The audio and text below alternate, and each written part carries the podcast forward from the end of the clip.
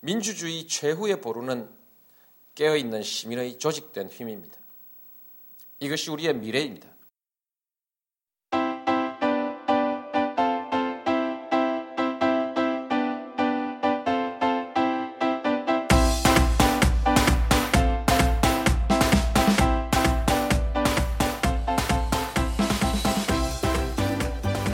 나는 친노다 시작하겠습니다. 아, 이틀 만에 다시 녹음을 하게 됐습니다. 그렇죠. 이, 틀 동안 뭐 잘 지내셨어요? 네, 잘 지냈어요. 아니 그 아주 치명적인 댓글이 하나 있었죠. 우리 페이스북에 하승주 소장님, 네. 하소장님 댓글에 동굴에서 녹음하셨네요. 아 너무 너무 죄송하고 그 댓글 보고 저는 뒤집어졌습니다. 그 저기 근임함님은 오히려 목소리가 잘 들렸는데 이번에는 펀들이 목소리가 또 엄청 안 들리더라고요. 그러니까요. 조정한 게 이제 네, 그러니까. 조정을 한 게 이제 그 모양. 이게 저 죄송합니다만 그래도 우리 나름대로 이게 스튜디오 돈 내고 빌려서 하고 있는 건데 그래도 이 모양인데 우리 동네 집에서 뭐 방에서 하고 있는 게 아니라 아 이거 우리 청취자들 너무 죄송하고 네. 하여튼 그러네요. 점점 나아지겠죠. 뭐. 네, 그리고 뭐 댓글 한 개를 소개를 시켜드리려고 하는데 후기요. 아 후기요. 아그 사람이 소중한 나라라는 이제 닉을 쓰시는 분이 그 후기를 한 개 남겨주셨습니다. 너무 좋아가지고 제가 이거 후기 한 개를 소개시켜드리려고요. 네. 그간 시중에 떠돌던 노무현 대통령에 대한 억울한 오해를 풀어주시니 너무너무 고맙습니다. 마음속으로 분명 진실이 아닐 것이라 믿고 있었지만 이렇게 시원하게 설명해 주시니 제 마음이 시원해집니다. 하지만 진보를 말하는 사람들이 이런 말도 안 되는 논리를 아직도 견지하고 있다는 사실에 분노가 치밉니다. 어쨌든 계속 시원한 방송 기다립니다. 근데 소리가 너무 울려요. 이런 말씀. 아, 너무 힘이 돼가지고 이거 읽어 드렸습니다. 너무 감사합니다. 이런 댓글이 올라오기를 바라면서 저희가 이제 방송을 했던 거지 않습니까? 네. 오늘은 하수장님 뭐 저기 우리 참여정부 오해 시리즈 예, 2. 5회 시리즈 2로 예. 오늘 하고 그 다음에 남는 시간에 이 저기 유시민 씨 저 저번 시간에 못했던 부분들 아, 그걸로. 이어 나가야 되, 되겠네요. 네. 그렇게 하도록 하겠습니다. 아, 바로 시작을 하도록 하겠습니다. 이 참여정부에 대한 여러 가지 오해들 중에 또 아주 유명한 오해가 그놈의 부동산 대폭등. 그렇죠. 있죠? 부동산 아. 대폭등. 그 동안에 이 부동산 폭등 때문에 뭐 대한민국 다 죽는다. 음. 등등등의 여러 가지 일들이 나왔었고 막 이때 가장 핫한 주제였었죠. 음. 그래서 그때 당시 2007년도 대선 당시에 여야 간에 둘 다 공통 공약이 나왔습니다. 둘다 음. 공통 공약이 아, 반값 아파트 어, 공약이 나왔습니다. 그 홍준표랑 이쪽에서는 저기 그 누구냐 그 현대자동차 사장 출신 그 그분이 아, 둘다 공약을 냈었는데 둘 다 이름도 비슷한데 뭐 내용도 비슷비슷했어요. 근데 서로는 엄청 다르다고 그러는데 이건 비슷했는데 어쨌든 자기들 말로 하면은 반값 아파트를 제공할 수 있다. 그, 그런 말이 나온 거는 참여정부 동안 이제 아파트 값이 너무 올랐다. 이런 거에 대한 반작용이었겠죠. 그렇죠. 그래서 이명박 정부가 되고 난 다음에 실제로 반값 아파트가 속출했습니다. 음. 그 정책 때문에 그런 게 아니라 아 이명박 정부 때 이제 저기 리먼 브라더스 사태가 터지고 그다음에 음, 그러고 난 다음에 뭐 저기 버블 세븐의 재건축 아파트 이런 데는 실제로 거의 반 정도까지 떨어진 경우도 가끔씩 나오고 그랬어요. 그렇죠. 예. 네. 예, 그렇다고 해서 이명박 정부를 또 환영하느냐 하면 또 그것도 음. 아니더라고요. 뭐 잘했다 하는 사람 아무도 없던데. 음. 자 그러면 이제 일단 부동산 정책에 대해서는 올라도 까고 내려도 까고 하는 게 아, 당연합니다. 또 정상이기도 하고 네네. 뭐 오르면 저기 저 집 없는 사람들이 예리 받고 내리면 집 가진 사람들이 예리 받고 그렇죠. 예 음. 그런 건데 그 어쨌든 뭐 우리는 이명박 정부는 잠깐 제껴두고 어, 참여정부 시기 동안에 그 부동산 가격이 엄청 올랐다. 음. 예, 그러고 이제 정권 말기 되면은 부동산 대폭락이 올 거다 라고 하는 이런 얘기들이 그 다음 아고라를 중심으로 인터넷 게시판을 완전 히 휩쓸었었죠. 음. 음, 자 그랬는데 그 일단 첫 번째 질문이 과연 그때 참여정부 때 부동산이 막 대폭등했던 거였느냐 이거예요. 우리 입장에서는 막 그 저기 강남에 어디냐 그 개나리 아파트 뭐 이런 아파트들이 평당 뭐 천만 원도 안 하던 게 평당 삼천만 원까지 올라갔더라. 뭐 1억 1억 5천 이렇게 하던 게 뭐 10억까지 갔다더라. 이런 얘기들이 막 들립니다. 근데 그 아, 제가 저 고향이 대구인데요. 대구에 있는 우리 부모님 사시는 아파트는 어 1억 5천만 원을 갖다가 약 한 10, 한 2년 정도 계속 꾸준히 유지 중이십니다. 그뭐 전국적으로 다 다른 거고요. 오르는 데 있고 내리는 데 있고. 근데 그뭐 엄청 오르는데 제일 대표적인 부분들을 갖다가 따로 찍어가지고 여기 봐라 얼마나 올랐느냐 이렇게 얘기를 하면 공평하지는 않죠. 음. 그렇게 얘기를 하면 맨하탄을 봐라 맨하탄 얼마나 비싼지 아냐 이렇게 얘기하면 또 할 말 없는 거 아닙니까? 그렇죠. 그래서 이제 지가가 아, 평균 지가가 얼마가 올랐느냐 아, 이걸 갖고 이제 저 국가 간의 비교를 한번 해보는 거죠. 그래서 이제 당시 저기 참여정부 집권 시기가 2002년도부터니까 2002년, 2007년인데 2000년부터 이제 거의 글로벌 부동산 자산 시장이 조금씩 움직이기 시작했거든요. 그래서 2000년에서 2006년도까지 기간 동안에 아, 전 세계적으로 부동산 가격이 얼마나 올랐는가 이거 쭉 이제 리스트를 해봤어요. 리스트를 해보고 제가 한 게 아니라 아, OECD에서 음. 어, 한 거고 제가 그걸 어떻게 하겠습니까? 그래서 그 자료를 한번 찾아봤더니만 아 대한민국이 OECD 32개국 중에서 몇 등 정도가 있을 것 같습니까? 32등이 꼴찌입니다. 어떤 뭐 부동산 가격 상승률. 상승률, 네, 부동산 가격 상승률 그러니까 OECD 국가 중 지금 하수연님께서 이 정리를 하자면 네, 정리를 하자면 오- 참여정부 때 오해를 받았던 게 부동산 가격이 폭등했다라는 음. 오해가 있었고 네. 그것이 사회 전반적으로 퍼져 있었다. 그렇죠, 그렇죠, 그것이 사실이냐라는 말씀을 하시는 거고. 그렇죠. 예. 그러면 통계 데이터를 한번 보자. 네. 우리 데이터가 아니라 OECD 데이터를 보자 이런 네. 말씀이신 거죠. 그렇죠. 지금 여쭤보신 것이 참여정부 기간 2002년에서부터 예. 2007년까지 인데 사실 데이터가 그렇게 딱딱 정확하게는 안 아, 나와가지고 정확하진 안 나오고 예, 2000년에서 2006년 정도. 2000에서 2000에서 2006년 정도 예. 그때까지 해서 이제 국가 간의 비교를 쭉 해봤어요. 32개국 중에서의 상승률 순위 그러면 그렇죠. 등수가 높을수록 그러니까 상위 순위일수록 부동산 부동산이- 가격이 높아졌다라는 그렇죠, 얘기죠. 그렇죠. 예. 네. 우리 방청객님께서 방청객님께서는 어떻게 생각하세요? 제가 확 찍어보면 네. 28위? 28위 아니란 이렇게 정확하게 맞추시면 어떡해요? 아 진짜요? 예, 진짜 28위예요. 어? 이거, 이거 짜고 치는 고스톱 같은 느낌이 아니 진짜 알고 계셨던 거예요? 아니요 몰랐어요. 근데 우리 이제 네. 저기 방청객님도 사실은 이제 전, 경제 전문가지 아 않습니까? 맞아요. 그러니까 그러니까. 그래서 나 지금 뜨끔한 거야 지금. 이게 1등이 어, 저기 스페인입니다. 음, 1등이 스페인인데 스페인은 그때 그때가- 개차반 났을 때 아닌가요? 그 2007년 금융위기 중에서 이후로 가장 개차반 나라 난, 난 나라의 뭐 1위죠. 음. 어, 스페인이고요. 그 스페인은 약 한 95% 정도가 오른 걸로 그렇게 나옵니다. 음, 아, 그리고 OECD 평균이 40%예요. 40%. 예. 그리고 대한민국이 약 20% 정도 음. 올랐습니다. 이게 전국 평균 지가로 평균 주택 가격 상승률입니다. 그런데 이제 그걸로 해서 끝에서 4등을 했어요. 끝에서 4등. 어. 아, 저 28이 정확하네요.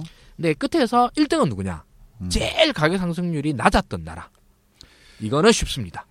OECD. 이거는 마이너스가 되는 나라는 경제가 상당히 망가지는 나라. 그렇죠. OECD 국가 중에서 예, 예. 예. 그러면은 선진국 중에서 마이너스 나는 나라. 일본 정도 생각할. 수 있을 것 정확합니다. 같은데. 예, 일본. 예. 일본이 아 1990년도부터 시작해서 부동산 가격이 까지기 시작을 해가지고 지금까지 음. 아, 단 계속 까지고 있는 중이죠. 그래서 일본은 약 한 마이너스 22% 정도가 까졌습니다. 아, 그리고 그 다음이 아니 이거 독일입니다. 뭐 짜고 치는 것 같잖아요. 진짜 전혀 전혀 지금 만난 지 지금 1분밖에 안 됐는데 우리가 그 다음 2등이 독일입니다. 이때 독일이 지금이야 뭐 세계에서 제일 잘 나가는 경제권 이렇게 얘기를 하지만서도 음. 2000년대 초반까지만 해도 독일의 별명이 유럽의 병자였어요. 음. 유럽의 저기 환자, 병자 음. 이렇게 불렸었거든요. 그 이 독일도 1990년도에 동서독 통일이 이루어졌지 않습니까? 그렇죠. 그 후유증인 거죠. 그때까지도 그게 극복이 안 된 거예요. 그렇죠, 그렇죠. 계속 그렇게 이제 빌빌빌빌거리고 있었고 그랬었는데 이걸 그 극복한 게 이유 통합이었고요. 네. 근데 이까지 얘기를 나가면 좀 복잡하겠습니다만 어쨌든 2000년대 초반까지도 그게 안 됐고 음. 독일은 2004년도부터 회복 국면으로 들어갔습니다. 그리고 끝에서 3등이 체코인데요. 체코는 왜 그랬는지 저도 잘 모르겠습니다. 체코도 뭐 좀 우리나라보다 좀 낮았습니다. 어쨌든 플- 이제 플러스였었고 음. 그리고 대한민국이에요. 이렇게 보면은 그 역사적으로 아니 저 세계 각국들을 비교를 해보면 대한민국의 아 헬조선 지수라고 그러죠. 아, 그렇죠. 그 부동산 가격 상승률이 음. 매우 낮았다라는 음. 겁니다. 자 그러면은 이걸 뭐 나라마다 국가마다 상황이 다 다르고 이걸 일률적으로 비교를 해가지고 낮았다고 하는 것 같고 해서 부동산 가격이 폭등하지 않았다고 얘기할 수 있느냐 이런 반문이 나올 수 있지 않습니까? 그렇죠. 그러고 남의 나라 낮았다고 해서 뭐 사정 봐줄 게 뭐 있냐? 음. 그래도 저기, 우리가 중요하지. 예, 뭐 음. 내가 뭐 저기 체코니 뭐뭐 스페인이니 알게 뭐냐? 관심 없다. 어, 그게 뭔 상관이냐라고 얘기할 수도 있습니다. 네. 사실 뭐 그 말도 맞죠. 아, 맞죠. 예. 예. 예, 그런 걸로 이제 면피를 다 할 수는 없고요. 음. 음, 그러는데 인류 역사상 아, 부동산 버블이 가장 심했던 음, 시기와 장소는 그 1980년대 후반의 일본이었습니다. 다들 알고 싶다시피 그 버블 시기의 일본이라고 그러죠. 어마어마했다 예, 그러더라고요. 어마어마, 예, 진짜 어마어마했다 어마어마했다. 예. 그야말로 뭐 난리가 났던 네. 데인데 이때 이제 일본이 이 엄청 올랐어요. 올랐는데 그냥 그 뭐 별별 이야기들이 다 있죠. 뭐 저기 일본 황궁 터 하나를 갖다가 팔고 나면은 뭐 미국 캘리포니아를 다 사고 그렇죠, 남는 그렇죠. 등뭐 일본 집가를 다 팔면 뭐 음. 캐, 캐나다를 몇 개 산다든가 네. 뭐 그런 얘기들이 다 나오고 예, 있습니다. 그때. 예. 그러면 이제 질문이 드는 게 일본은 그때 왜 이렇게 올랐냐는 거예요. 음. 일본이 그때 왜 이렇게 올랐나를 보면은 우리나라 얘기를 또 연- 엮어 살 수가 있거든요. 음. 일본은 첫째로 아 부동산 가격이 오르려고 그러면 부동산도 이 상품이지 않습니까? 상품 중에서도 이제 자산 상품인데 자산 상품이 오르려고 그러면 그 이쪽 동네에서 경제 쪽 평론 쪽 얘기에서는 많이 하는 얘기가 유동성이 풍부해야 된다라고 말을 합니다. 유동성이 풍부하면 자산 가격이 오른다 그러는데 그 이 말을 훨씬 쉬운 말로 말을 하면은 돈이 많아져야 된다. 이 음. 말이죠. 시중에 풀린 돈이 많아지면 아, 자산 가격이 오른다 이렇게 됩니다. 일본은 실제로 시중에 풀린 돈이 아주 많았습니다. 아, 왜 많았느냐? 첫째로는 경상수지 흑자라고 그러죠. 일단 그 경상수지는 무역수지 더하기 서비스 수지인데 서비스 수지는 빼고 그냥 쉽게 말해서 무역을 통해서 흑자가 어마어마하게 쏟아져 들어왔습니다. 그죠? 거기다가 그렇게 그 국가 내로 일본으로 돈이 쏟아져 들어오니까 일본 엔화가 강세를 보이죠. 어, 엔, 뭐, 외국에서 팔아서 달러로 물건 값을 받아서 그걸 엔화로 바꾸니까 엔화 값이 올라가는 건 너무 당연합니다. 그래서 엔화 가격이 엄청 강세를 띄었죠. 근데 그냥 놔둬도 강세인데 일, 미국이 무역수지 적자를 너무 보니까 일본을 갖다 협박해가지고 플라자 합의라는 걸 해서 아, 강제로 또 그 일본 엔화를 갖다가 왕창 평가 절상을 시키죠. 그러니까 일- 일본 엔화 가격은 미국의 압력 더하기 경상수지 흑자가 합쳐져 가지고 어마어마하게 강력해졌어요. 음.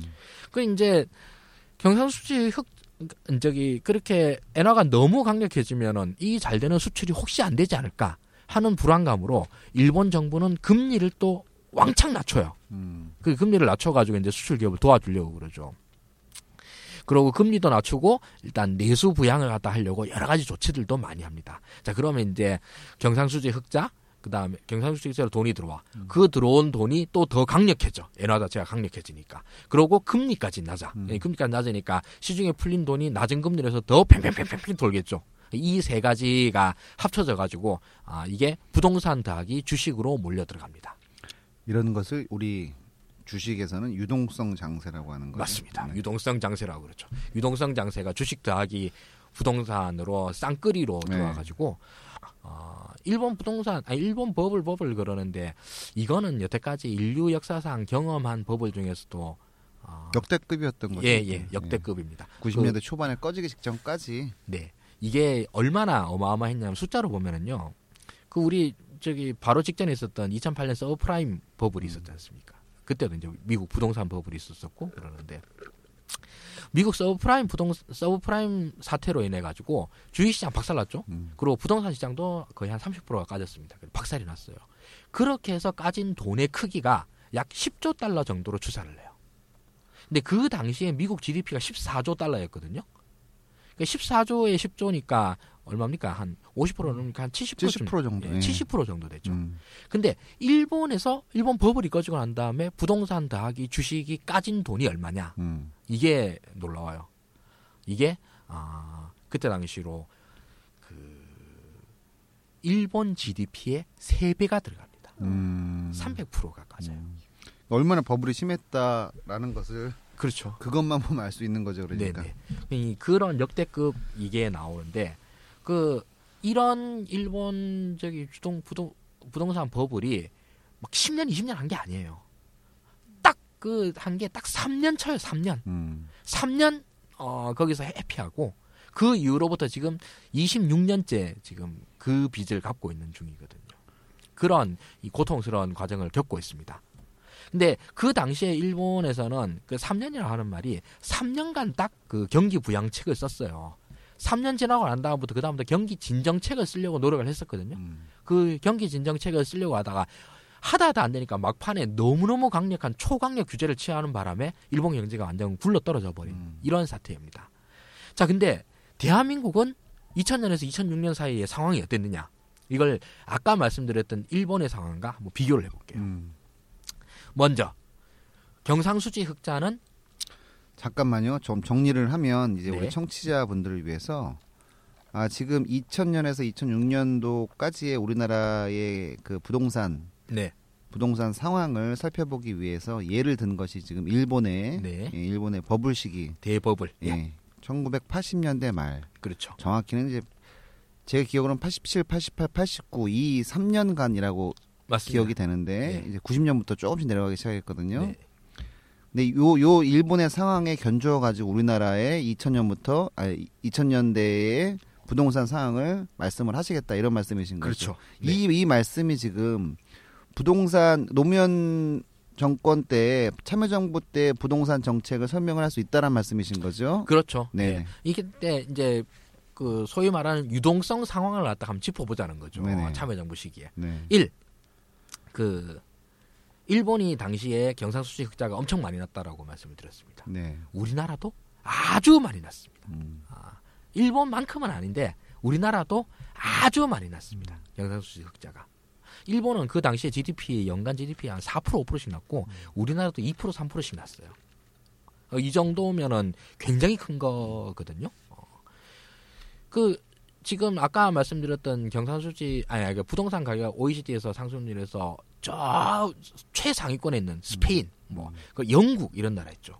미국 이런 나라 있죠. 다 경상수지 적자인 나라입니다. 음. 그 무역수지 적자가 세계에서 제일 큰 나라 1등은 당연히 미국이고요. 미국은 전 세계에서 거의 뭐 무역수지 적자를 갖다 혼자 더 못하시피 하는 그런 나라거든요.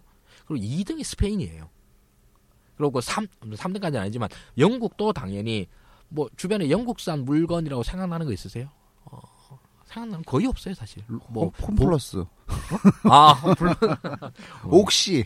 혹시 혹시 그렇구나. 아, 혹시 이 새끼들 옥시.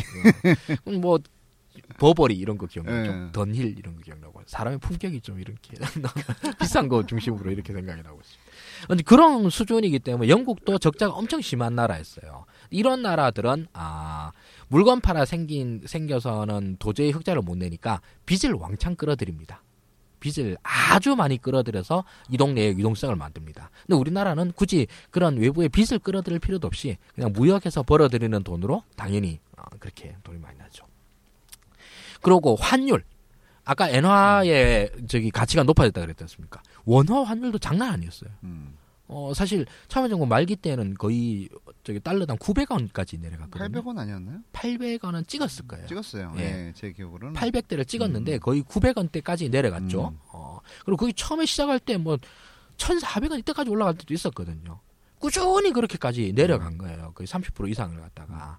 음, 뭐 그렇게 얘기를 하면은 이게 뭐 어떤 의미인가 싶겠지만서도 대한민국이 가진 구매력이 30% 커졌다는 말이거든요.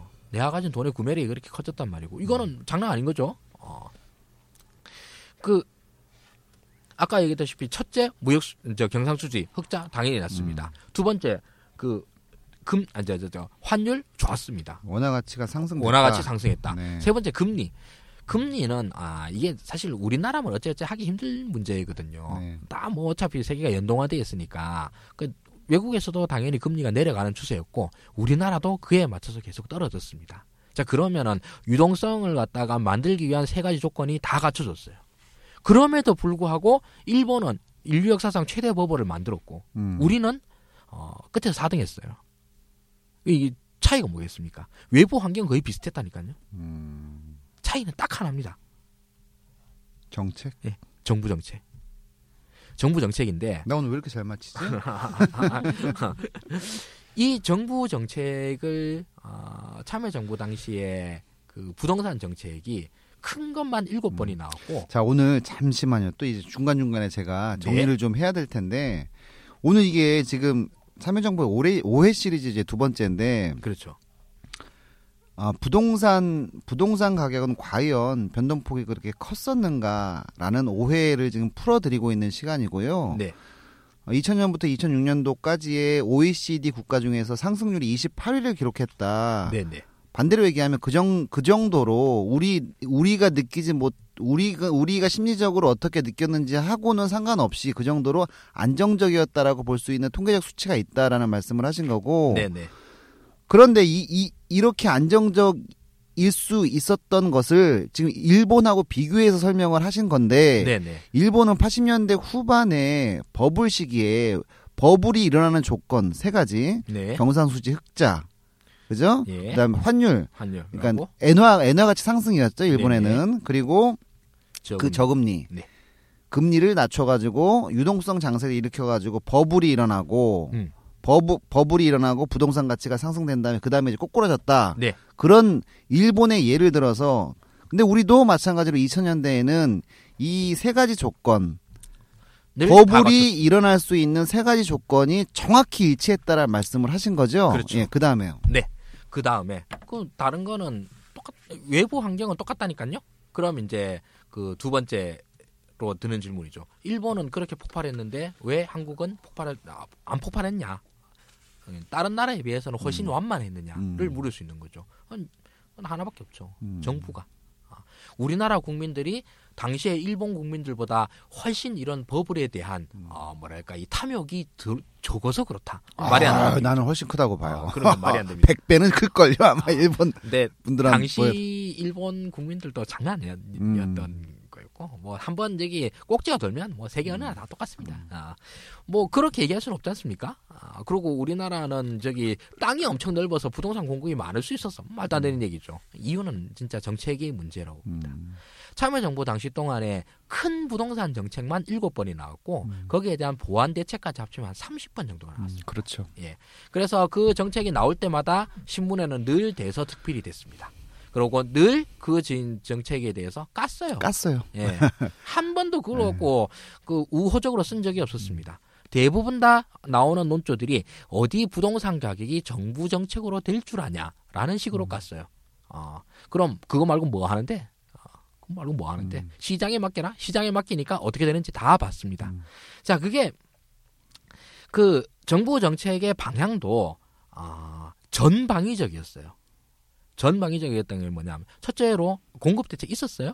공급도 왕창왕창 하려고 음. 그 공공주택 건설 같은 경우도 굉장히 활발하게 이루어졌습니다. 두 번째로 세금 정책 있었죠. 그리고 거래 투명화 정책 있었죠.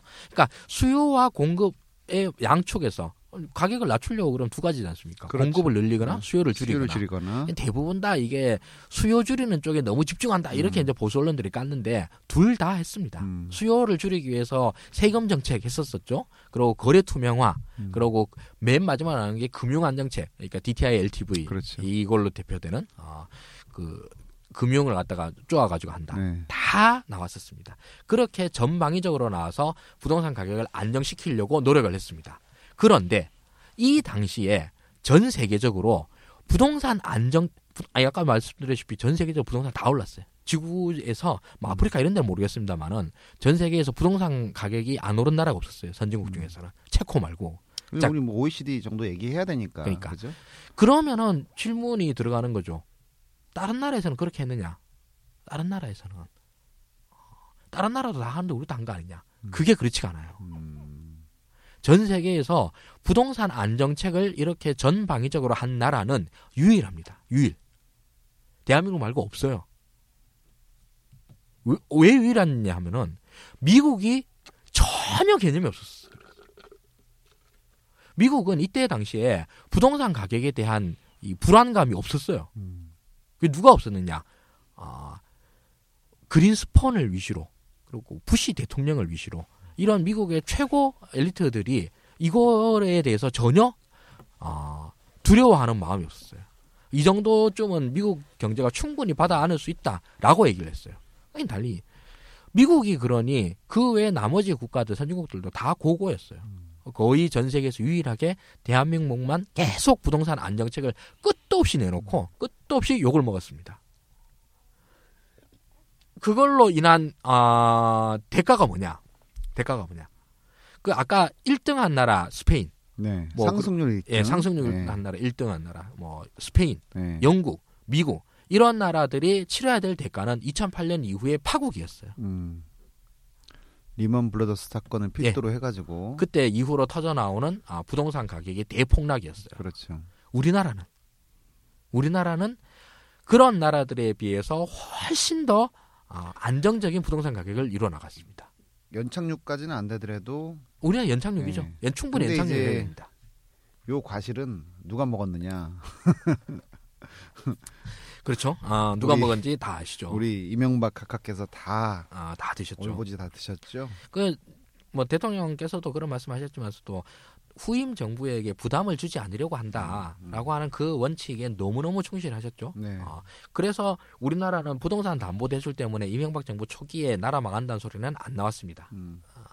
그리고 부동산 가격이 20% 30%씩 전체 저기 주택 가격이 떨어 저기 전체 주택 가구가 20% 30% 떨어진단 말이에요. 그런 그런 나라들이거든요. 상승률 1등한 나라, 대폭락한 나라들. 그런 나라들은 시내 중심가는 60% 70% 떨어집니다. 1억 하는 나라는 집이 평당 3천만 원 한다는 소리예요. 그렇게 되는 일들이 비일비재했습니다. 근데 우리는 재건축 아파트들 중심으로 몇 군데에서 지금 음. 재건축이 깨져서 그렇게 떨어진 거지 그 아파트 자체가 그냥 망가져서 그런 건 아니지 않습니까? 그런 경우들 말고는 거의 안정적인 어, 유지를 했습니다. 자, 또 한번 끼어들어 들어야 되는데 네, 이제 오늘 어려워요, 이게. 오늘 오늘 오늘 어렵 쟤네들 뭔 얘기하는 거야, 지금. 사실은 이게 지금 귀에 메아리처럼 지금 이렇게 들리는데 아씨 그냥 확 그냥 다 그냥 꺼버리는 듯한 느낌 뭐 이런 게 드는데 참여정부 5회 시리즈 가장 광범위하게 퍼진 말 중 하나는 부동산 가격 니네 못 잡는다라는 얘기가 있었던 거고 네. 지금 오늘 하수장님께서 준비해 오신 부분은 그래 그러면 참여정부가 부동산 가격을 못 잡았는지 한번 보자 그렇죠. 보자 그러면 그 부- 참여정부 때의 상황과 거의 유사했던 일본의 상황은 1980년대 후반의 버블 시기였고 네, 버블 시기가 거의 일본 GDP의 3배 정도까지 네, 버블이 네. 터져버린 그렇죠. 그리고 그것을 아직까지 26년 동안 갚는 음, 상황에 일본이 연출이 되었는데 네, 네. 거의 흡사한 2000년대 초반부터 중반까지의 음. 우리 저 대한민국 상황에서는 버블이 일어나지 않았다. 맞습니다. 버블이 일어났다라고 하면 부동산 가격이 폭등했다라는 얘기다. 네, 네. 근데 왜 폭등하지 않았느냐라는 설명을 지금 하시고 계신 거예요. 그렇죠. 네. 네. 자, 이까지 말씀을 드리면 이제 논점은 크게 두 가지입니다. 1. 참여정부 당시에 부동산 가격이 막 대폭등을 했느냐? 그렇지 않다. 않다. 네. 음. 어, 그러고 저기 그렇게 얘기를 하면 또 당장 반론이 나오지 않습니까? 아, 그 계속 남의 나라 얘기하고 그런다는데 음. 아, 우리 실제로 많이 올랐다. 이렇게 반론하고 남의 나라 많이 올랐다 해서 우리나라 안 오른 거 아니고 음. 어, 우리나라 나, 나 우리 다 힘들었지 않느냐 다 맞는 말입니다. 아, 당연히 뭐 특히 서울 사시는 분들은 집값 막 오르는 거에 대한 고통들을 안 겪은 분들이 없지 않습니까? 그렇죠. 그 노이로제가 걸리는 거예요. 그 맞아요. 집값에 대해서는 음. 특히나 서울 사시는 분들은 그렇죠. 그런 생각들이 많죠. 그게 정말 아, 몇 가지 기준으로 보면은요. 네. 우리나라의 어, 소득 상승률이 있습니다. 소득 상승률이 그게 제가 옛날에 찾았던 건데 그 DJ 정부 때부터 시작을 해가지고 아 노무현 정부 때까지 음. 노무현 정부 때 2만 불 찍었거든요. 민 찍었죠. 예, 그때 찍었었는데 DJ 정부 때 초기 때에 IMF 하고 그래가지고 만 불 넘었다 까지고 그래가지고 음. 7천 불 때였습니다.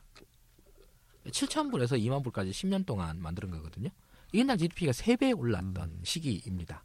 그리고 참여정부 때는 물론 DJ 정부 때는 이제 경제 규모가 그때보다 작았으니까 좀 많이 오르고 참여정부 때는 이제 꾸준히 조금 조금씩 오른 거였곤 그렇죠. 했습니다만 어쨌든 환율의 힘과 소득 상승률로 인해서 소득이 그만큼 올랐고요. 네네. 그러고 그러다 보니 당연히 물가도 오르죠. 그 물가 오르는 수준과 이런 걸 비교해 봤을 때 그 당시에 부동산 가격 상승률이 음. 아, 그렇게 과도하지 않았다. 음. 아까도 얘기했다시피 서울은 그렇게 오른 반면에 대구 우리 집은 말 그대로 똑같았다니까요.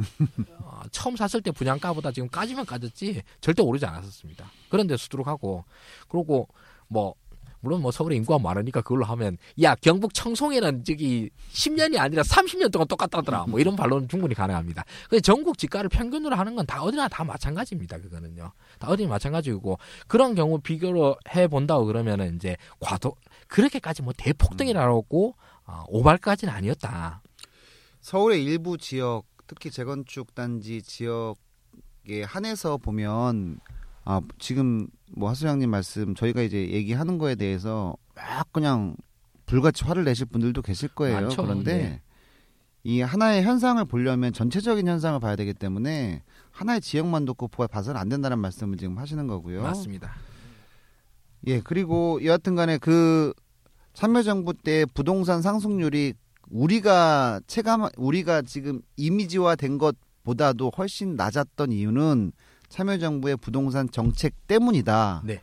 라고 지금 우리 하 소장님은 확신하시는 거고. 그렇죠. 근데 이제 들으시는 분들은 저 저 저 저 저 노빠들 저저 어? 아주 환자들 이렇게 이제 뭐 저 말씀하시는 분들도 계실 거예요 분명히 그렇죠. 네. 그분들에게 어떤 말씀을 좀 하시고 싶으세요? 아, 그 일단 음 그럼에도 불구하고 네, 그보다 더 낮게 유지했었어야 되지 않느냐라고 음, 얘기할 수 있죠.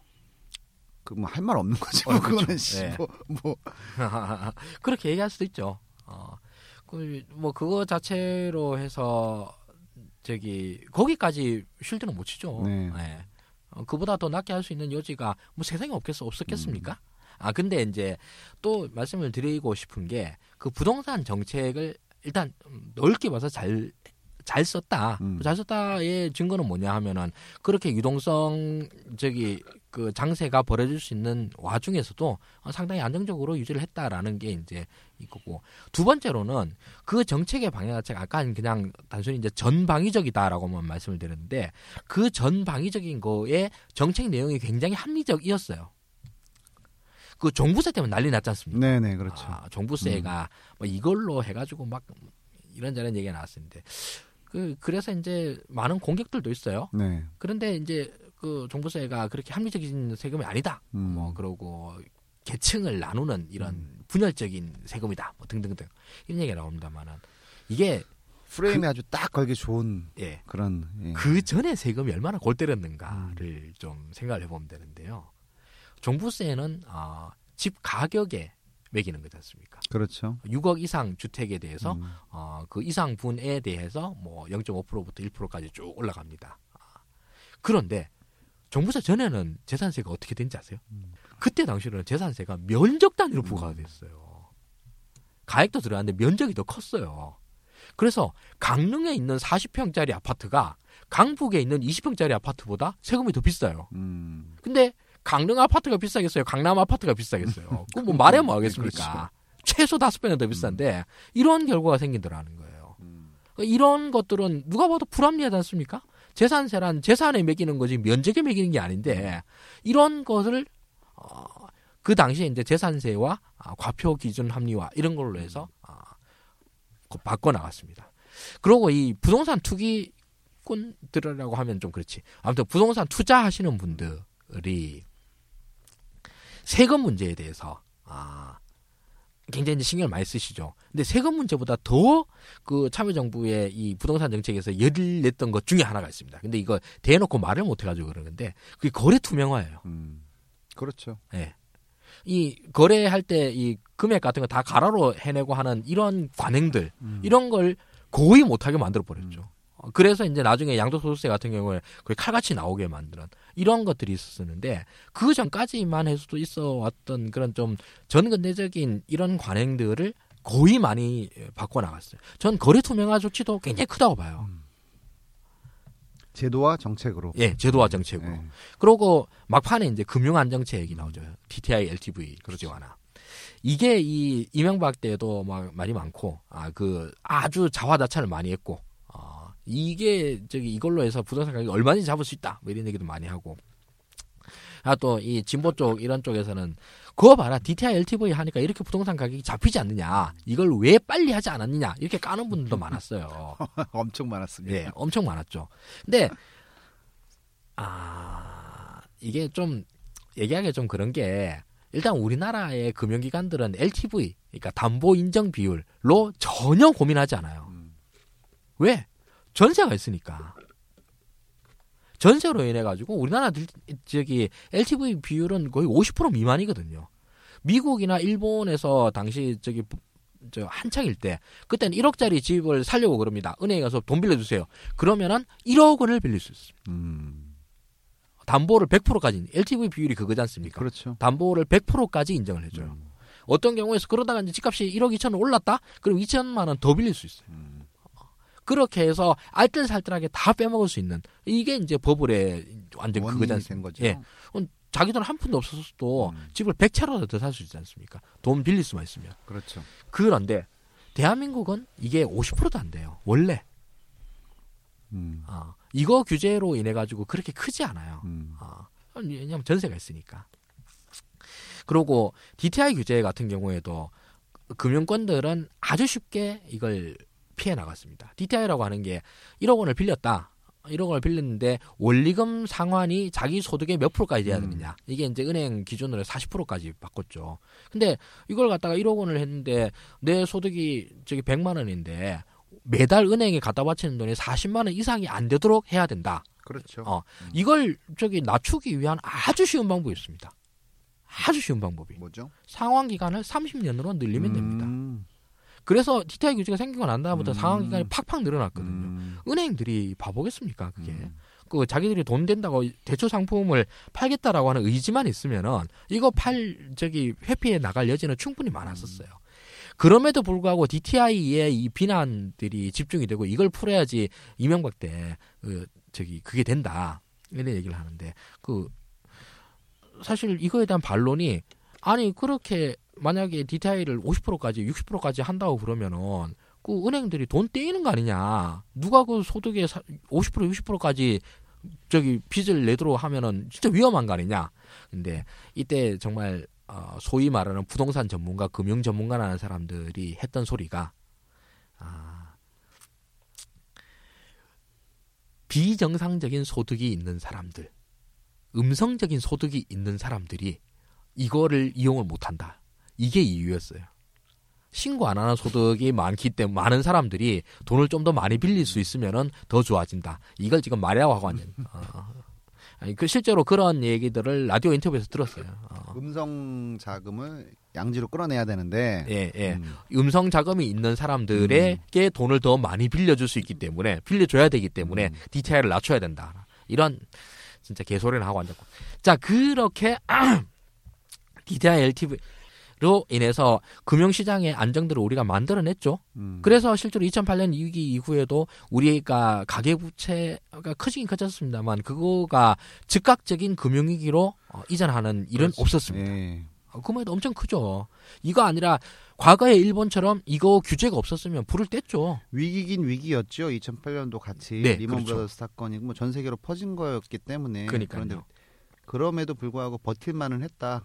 네. 버틸 수 있는 체력들을 갖다 만들어 놓은 네, 거죠. 체력들을 이미 참여정부 때에 때다 만들어 놨다. 네. 예, 그래서 그나마 버틸 수 있었다라는 말씀을 하신 거고. 그렇죠. 그 여- 여하튼간에 오- 오늘은 오늘 지금 부동산 관련해 가지고 얼마나 광범위하게 왜곡된 정보들이 퍼졌는지에 대해서 얘기를 하고 있고요. 네. 지금 뭐 계속 왜 그러냐면 음. 어 추후 우리가 이제 정책 관련해 가지고 현재 정책과 비교하는 시간들을 계속 가질 텐데 부동산 정책도 네. 큰 테마로 이제 다룰 예정이에요. 다룰 음. 예정인데 오늘 또 다 이제 까버리시면 아, 그것도 그렇죠. 음, 까버리시면 좀 그러니까 오늘은 이 정도 해도 되겠어요? 더 아, 하실 저- 말씀 뭐 나중에 또 생각하면 또 할게요. 더 하시면 저는 그 부동산 정책은 사실은 상당히 광범위하게 왜곡돼서 퍼져 있던 건 맞아요. 네. 맞고 그런데 그 2000년도 이후부터는 뭐 화장실이 막혀도 노무현 책임이다라는 명왕생이 태양계에서 퇴출되고 나니까 노무현은 지금 명왕성 퇴출되고 나니까 뭐 하고 있냐라는 댓글이 달렸습니다. 과학 뉴스 댓글이었습니다. 그런 시기였는데 아 저 뭐 증권가에서도 모든 것이 다 노무현 책임이다라는 얘기를 그 당시에도 많이 했었습니다. 그런데 네. 실질적으로 부동산 얘기했으니까 증시 얘기도 잠깐 해보시자고요. 네. 참여정부 때 시작했을 때 증시가 어느 정도 됐었죠? 얼마였지? 한 7, 800 되지 않았었나요? 네, 그 종합, 겁니다. 주가 지수 기준으로 해가지고 코스피가. 예 참여정부 말기 2007년도 말 정도에 종합주가 지수가 2000 찍었죠. 2050 네. 70, 50, 70 찍었던 것 같아요. 네. 오늘 현재 종합주가 지수가 몇이죠? 1947 찍었습니다. 1947이죠. 네. 종합 주가 지수라는 것이 어떤 의미가 있는지 우리가 주가 지수라는 것은 가장 대표적인 경기 선행 지수라고 하지 않습니까? 그렇죠. 시장에 참여하는 투자자들이 미래의 시장을 이 정도 가격으로 본다. 맞습니다. 이 정도 가격으로 본다라는 것이 지수로 표현된 것이 종합 주가 지수, 네. 뭐 카스피 200 지수 등뭐 이런 지수라는 얘기입니다. 그러면 반대로 얘기하면 노무현 정권 참여정부 말기 때 2007년도 말 정도에 시장 참여자들이 판단했던 종합 주가 지수의 숫자는 아 나는 2050만큼의 기대감이 있는 거야. 미래는 미래의 미래의 우리 대한민국 경제는 2050만큼의 기대감이 있는 거야라고 볼 수 있다라는 얘기죠. 맞습니다. 그러면 2016년 정확히 만으로 10년이 흐른 거지 않습니까? 네네. 2007년도에 비해서 네. 정확히 뭐 9년인가요? 만으로 9년? 9년 이후의 상황에서 지금 1950 그러면 9년 전의 상황보다도 100만큼 지수의 100만큼 지금은 대한민국 경제에 대해서 미래의 기대감이 100만큼 줄어들었다는 얘기죠. 맞습니다. 이렇게 예. 이해를 해도 된, 되는 거 아닙니까? 그렇죠. 네. 당시 저기 2007년 대선 당시에 우리 이명박 후보께서 증권거래소에 가셔가지고 연설을 하셨죠. 종합 주가 지수 5천을 찍도록 하겠습니다. 그러니까 다들 와 하고 박수를 쳤습니다. 그래서 미, 이- 미치, 미친 거죠. 미친. 2천에서 5천까지 가면 2.5배가 상승을 하는 거죠. 근데 당시에 제가 좀 찾아봤습니다. 2003년도에 그때 막 저기 카드 위기 막 나오고 음. 이래가지고 600 아래로 찍은 적이 있었어요. 600이라 치죠. 600에서 어, 2000이 됐으면 3.5배 정도? 네 3.5배 정도가 되죠. 이명- 노, 노무현 정부에서 3.5배를 냈었는데 어, 욕이란 욕은 다 먹고 어, 경기 부양 안 한다고 해서 욕을 먹고 그때는 경기 부양이 아니라 경기 진정책을 계속 써야 될 정도로 경제 자체가 좋았었습니다. 물론 이제 종합 주가 지수 하나 가지고 그 사회의 경제를 전부 다 판단하기는 힘들다라는 걸 알아요. 네. 그런데 요 한 가지만 봤을 때 그 당시에 아 나는 주식해가지고 돈 못 벌었어 다 노무현 책임이야라고 얘기했던 사람들은 그 지, 지난 10년 동안에 오히려 종합 주가 지수가 100이 100이나 빠진 네. 이런 상황에서 왜 말씀들을 안 하시는지 모르겠어요. 그러게 말입니다. 그 당시 2003년부터 시작을 해서 2007년도까지는 그 증시 역사상 가장 다이내믹하고 드라마틱한 상승기였었습니다. 아, 세, 세배 반이 올랐다니까? 그렇게 올랐는데 그 이후로부터 어, 1800에서 2000 사이를 갖다가 강력한 박스권을 지금 5년 이상 지속하고 있죠. 어, 혹자는 그렇게 얘기할 수도 있겠어요. 종합주가 지수도 아 니네 아까 법을 얘기했잖아. 법을 아냐 그것도 이렇게 얘기하실 수도 있을 텐데 네.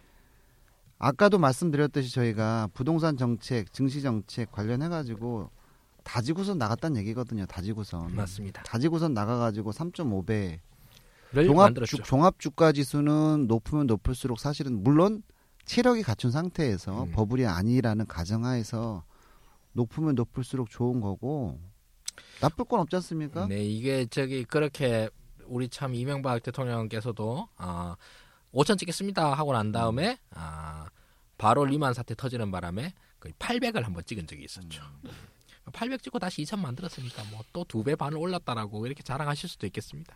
전에 그 80, 90년대 말인가요? 그 현대증권의 이익치 회장이라고 계셨었어요. 예, 예, 예. 바이코리아 하셨던. 바이코리아 하셨던 그분 3천 대한민국 경제 3천 간다라고 말씀하셨던 분이거든요. 뭐 네. 이런저런 연류가 돼가지고 사기꾼으로 몰려가지고 뭐 깜빵도 가시고 뭐 이렇게 음. 했는데 근데 3천 주장했던 분은 깜빵 가시고 5천 주장했던 분은 테니스 치시는 어, 그렇죠. 어, 그런 그 정말 그때 노무현 대통령께서도 저기 자기는 중소기업을 중심으로 한 펀드를 들겠다. 음, 아, 그 기업 펀드를 드는 거와 그 부동산을 투자하는 거 뭐가 더 수익률이 높은가 한번 봐보자. 그렇죠.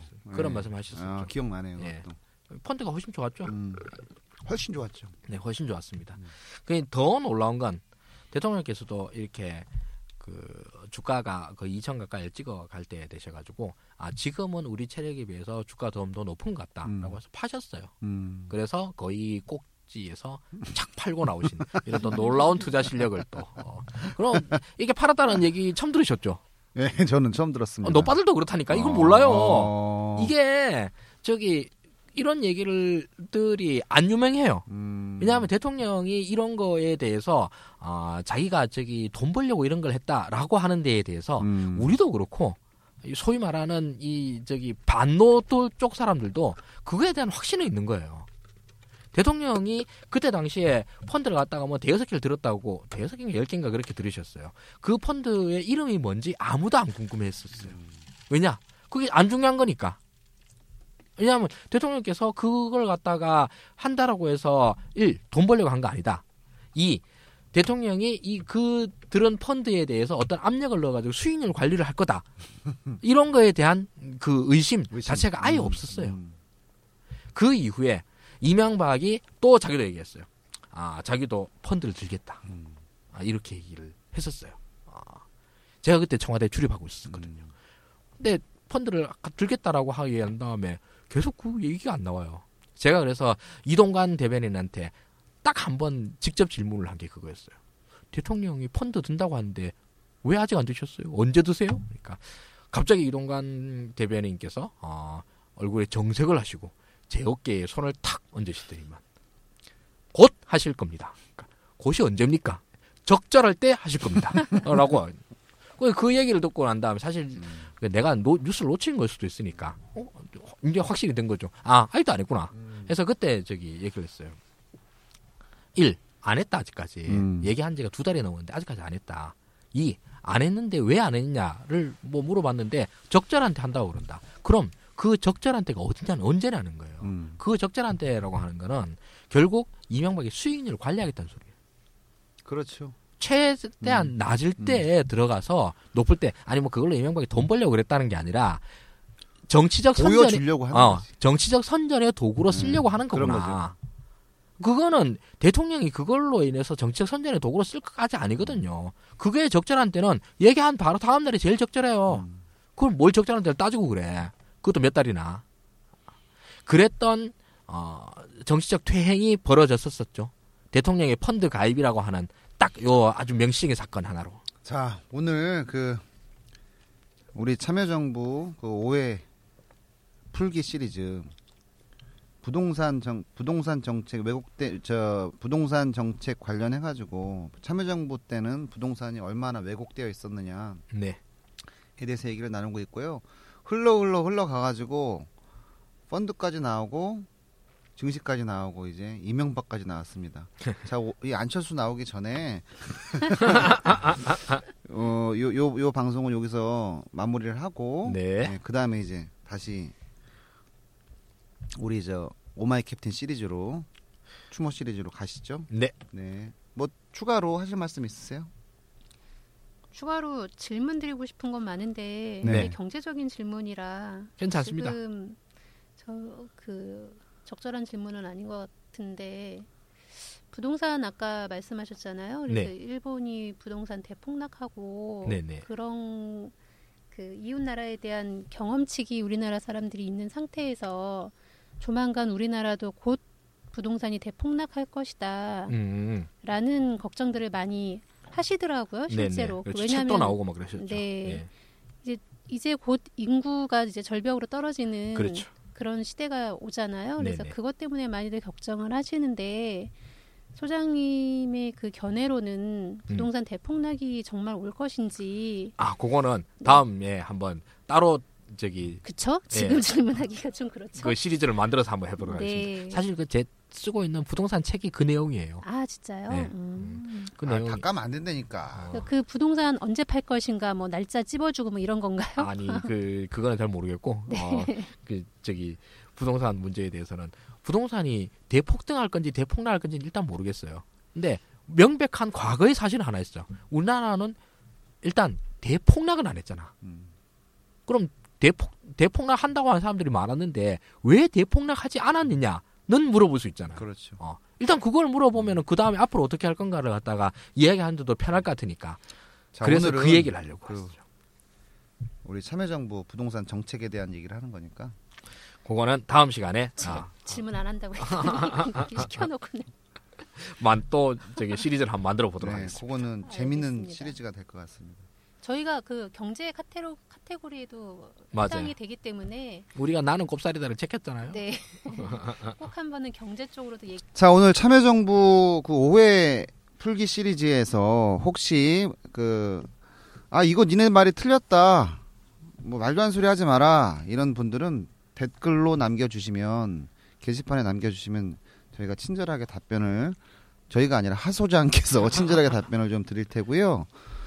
어, 그 정확한 데이터와 수치를 가지고 얘기하는 방송입니다. 저희는 정치 방송이기 이전에 경제 방송이기도 합니다. 그런 말씀을 드리고 어, 너무 뭐 그 근거 없는 그좀그 욕설이나 뭐 이런 거는 물론 저희가 이제 맷집이 센데 그런 거는 좀 피해 주시고요. 근거 가지고 이런 부분에 대해서 같이 토론하는 그런 방송이었으면 좋겠습니다. 저희는 마수장님 마지막으로 하신 말씀 요 요 우리 두 번째 시간 네. 앞으로도 계속 이런 시리즈 발굴해 내도록 하겠습니다.